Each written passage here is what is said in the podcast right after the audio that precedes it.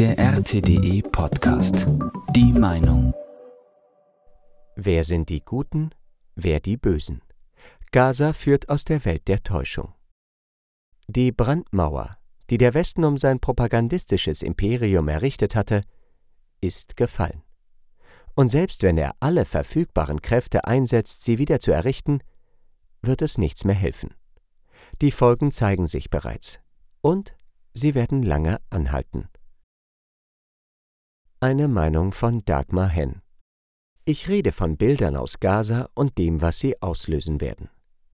Es ist ein klein wenig wie eine Wiederholung des Szenarios Mitte der 1960er. In der Bundesrepublik war damals alles in der Atmosphäre der Adenauer-Regierung erstarrt, die die Nazi-Elite wieder an die alten Plätze gehievt hatte und das Land mit einer kruden Mischung aus durchdringendem Antikommunismus und einer Art Reader's Digest Konservatismus überzog. Der Feind saß im Osten und im Westen die Guten. Dann gab es zwei Ereignisse, die die Vorstellungen, wer der Gute und wer der Böse sei, zumindest für die jüngere Generation zerbrachen. Erst der Auschwitz-Prozess, der ins Gedächtnis rief, dass da etwas gewesen war, und dann weitaus wirksamer die Bilder des amerikanischen Krieges in Vietnam, die eine ganz instinktive menschliche Reaktion auslösten, den Wunsch, das, was da geschah, anzuhalten, und auf einer ganz instinktiven persönlichen Ebene die Botschaft vermittelten, wir sind nicht die Guten. Damals, ehe das Fernsehen, das immer noch ein vergleichsweise neues Medium war, völlig domestiziert wurde, besaßen diese Bilder eine ungeheure Wucht sogar in Schwarz-Weiß. Vielleicht sogar umso mehr, weil sie meist aus der Perspektive der Täter gefilmt wurden und man sich beim Betrachten daher als Komplize fühlen musste. Während die eigene Regierung, ob in den USA oder in Deutschland, Täter oder Komplize war. Auch damals war es die Kontrolle über die wahrgenommene Wirklichkeit, die dieser Konfrontation mit der verleugneten Realität ihre Wucht verlieh. Ein Moment, dessen Qualität sich vielleicht am besten in der Legende vom Prinzen Siddhartha findet, dem späteren Buddha. Dieser soll, in einem Palast aufgewachsen und von allem Übel abgeschirmt, sich heimlich hinausgeschlichen haben und dabei drei Dingen begegnet sein, die er bisher nicht kannte der Krankheit, dem Alter und dem Tod. Diese Begegnung entsetzte ihn so tief, dass er sich auf die Suche nach Weisheit machte und zuletzt zum Buddha wurde, dem Erwachten. Es sind in beiden Fällen die Verbrechen der eigenen Seite, die plötzlich die Wahrnehmung verändern. Es ist die Arroganz einer Macht, die mit überbordender Gewalt gegen Unbewaffnete vorgeht. Der israelische Krieg im Gazastreifen ist wie ein Vietnamkrieg im Zeitraffer. Noch mehr Bomben, noch mehr Brutalität. Die Aufnahmen sind in Farbe und manchmal sogar live und sie zeigen alles, was im medialen Alltag vermieden wird. Der wie die Dienerschaft Siddharthas alles tut, um kein reales Leid in das künstliche Paradies eindringen zu lassen. Ein künstliches Paradies, das im Gegensatz zum Adenauer Westen das Versprechen des Wohlstands nicht mehr einzulösen vermag. Als wäre das Dach des Palasts bereits löchrig und nur über dem schlafenden Prinzen würden Wächter eine Plane aufspannen, damit ihn die Tropfen nicht wecken ein künstliches Paradies, das sich immer noch für den Nabel der Welt hält oder, wie die US-Neokons es formulieren, die leuchtende Stadt auf dem Hügel. Eine säkularisierte Variante des himmlischen Jerusalems der Kreuzritter.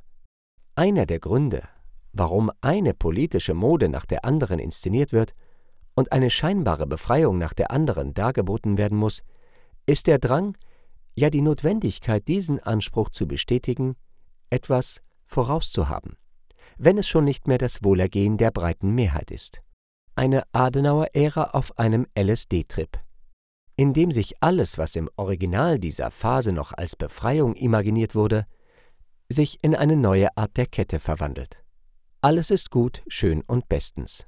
Und dann brechen diese Bilder herein, die zeigen, der Kaiser ist nicht nur nackt, er ist zudem von Kopf bis Fuß mit Blut besudelt. Die Empörung über den US-Krieg in Vietnam löste eine Woge politischer Aktivität aus, die wieder einzufangen und in Konformität umzuwandeln Jahrzehnte in Anspruch nahm. Ich habe die letzten Ausläufer dieser Erschütterung erlebt. Sie prägte eine ganze Generation, weil es nicht bei diesem Augenblick des Entsetzens blieb. Wie in der Geschichte Siddhartha, der sich auf eine jahrelange Suche machte, ist es die Erfahrung eigener Ohnmacht, die zum Handeln führt. Der Schmerz, den das Mitgefühl auslöst. So sehr die Bilder aus Vietnam bei mir im Grunde das Fundament legten, wo die Grenze zwischen Gut und Böse verläuft, die Einstiegslektion zum Imperialismus waren, es waren die Bilder des 2. Mai 2014 in Odessa, die mir deutlicher vor Augen führten, was diese Momente bedeuten. Denn es gibt neben der Ohnmacht, die es quälend macht, diese Bilder zu betrachten, noch ein Gefühl der Verpflichtung, das aus eben dieser Ohnmacht entspringt und das, so paradox ist der Mensch, geradezu dazu nötigt, nicht wegzusehen, nicht in das falsche Paradies zurückzukehren.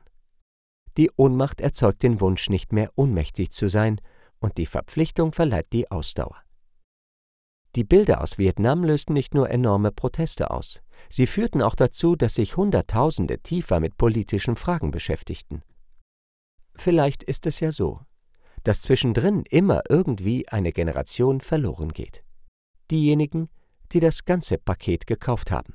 Von Klima über LGXYZ bis zu Putin ist böse, die Anhänger des Wertewestens eben. Die dazwischen, die es sich im Palast gemütlich gemacht haben und jeden Zweifel verdrängen können, solange es der Dienerschaft noch gelingt, den Verfall zu kaschieren.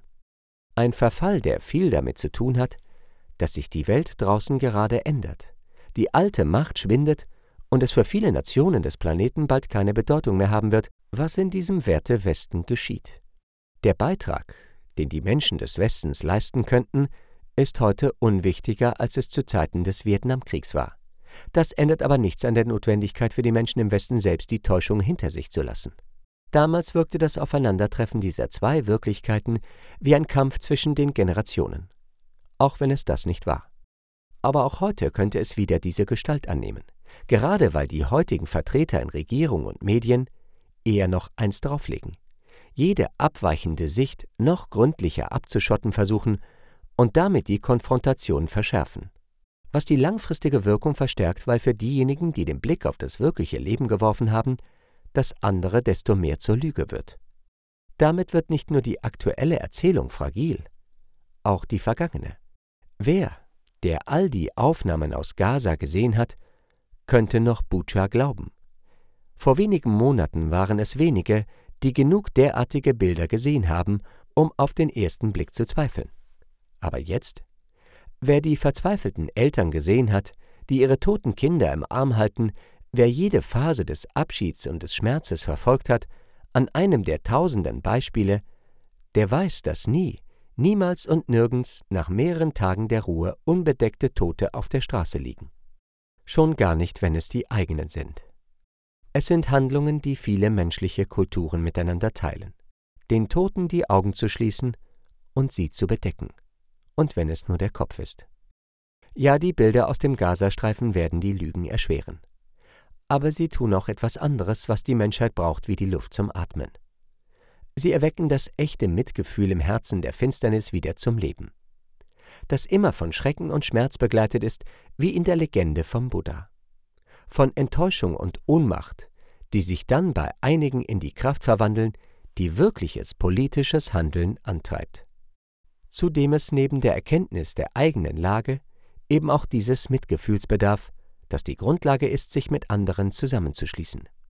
Dieser Schmerz ist der Preis, der für die Wahrheit zu entrichten ist.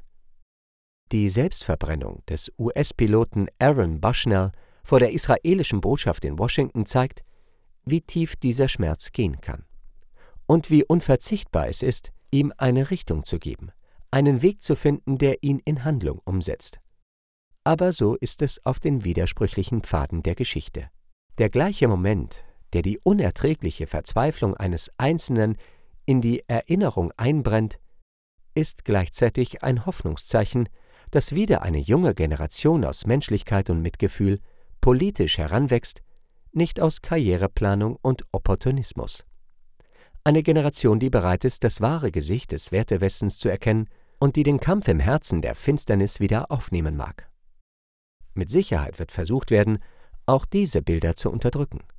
Das Problem ist nur, Die schlimmsten stammen gar nicht aus palästinensischen, arabischen oder sonstigen nicht westlichen Quellen, sondern aus israelischen. Es sind die israelischen Soldaten, die über gedemütigte Zivilisten jubeln, die Senatoren, die einfach alle töten wollen, die den letzten Flecken Schminke aus der Fratze wischen. Es gibt keine Abschottung vor einem Übel, das mitten aus der eigenen Gesellschaft entspringt. Gleich, wie gut man die Medien unter Kontrolle hat. Wie unabänderlich die Politiker die gleichen Phrasen wiederholen. Eines der bekanntesten Bilder aus der Zeit des Vietnamkriegs ist die Selbstverbrennung eines buddhistischen Mönchs in der südvietnamesischen Hauptstadt Saigon. Das geschah lange vor den großen Protesten im Westen, schon im Jahr 1963. Aber jeder, der später auf die Straße ging, wusste davon. Die französischen Kolonialherren waren Katholiken, ihre amerikanischen Nachfolger ebenfalls Christen. Natürlich wurde das zum antikolonialen Symbol. Woran eine Debatte, ob das so gemeint gewesen sei, wie sie in westlichen Medien gern geführt wird, nichts ändert. Ob und wie ein Symbol wirkt, liegt beim Empfänger, nicht beim Sender. Was wir heute erleben, ist wie eine musikalische Variation über Vietnam. Wenn sich bei jenen, die jetzt diese Bilder sehen, Schmerz und Ohnmacht in Zorn umsetzen, dann steht ihnen noch die zweite Lektion bevor, die Brecht so zusammengefasst hat. Auch der Hass gegen die Niedrigkeit verzerrt die Züge. Auch der Zorn über das Unrecht macht die Stimme heiser. Es ist nicht leicht, aber unverzichtbar, die eigene Menschlichkeit zu bewahren, gleich welchem Schrecken man gegenübersteht. Die Menschen, die dadurch geformt werden durch quälendes Mitgefühl und gezügelten Zorn, sind diejenigen, die die Welt braucht, die auch der Westen brauchen wird, um in eine Welt dergleichen eintreten zu können. Wenn jetzt in der EU darüber debattiert wird, die Mauer noch etwas höher zu ziehen, die von der Welt da draußen abschottet, ist das vergebene Liebesmüh. Die entscheidende Bresche ist schon längst geschlagen. Und es war die eigene Arroganz, die es getan hat denn keines dieser Bilder wäre je entstanden, wenn nicht die Kernländer des Westens, voran die USA, überzeugt gewesen wären, es mache nichts, wenn Israel mal eben einige Zehntausend Palästinenser auslöscht. Es mag ein wenig dauern, aber jetzt wird eine dieser Lügen nach der anderen fallen. Nicht notwendigerweise für alle, die sich auf den Weg gemacht haben, aber für genug, um dem Pendel Schwung in die andere Richtung zu geben vielleicht sogar genug, um die ganze Astroturfing-Landschaft hinwegzufegen. Genug, um auch jene politischen Traditionen wiederzubeleben, deren Auslöschung nach dem Ende der DDR mit so viel Aufwand betrieben wurde.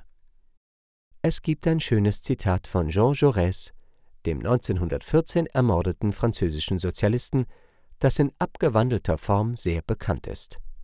Zitat Wir, die wir nicht stillstehen, die wir für ein neues Ideal kämpfen. Wir sind die wahren Erben der Herde unserer Vorfahren. Wir haben daraus ihre Flamme geholt. Ihr habt nur die Asche bewahrt. Zitat Ende. Diese unter Schmerzen geborene Menschlichkeit ist die Fackel, die benötigt wird, um die Menschheit aus dem Dunkel zu führen. Vielleicht wurde sie jetzt weitergereicht. Das war der RTDE Podcast.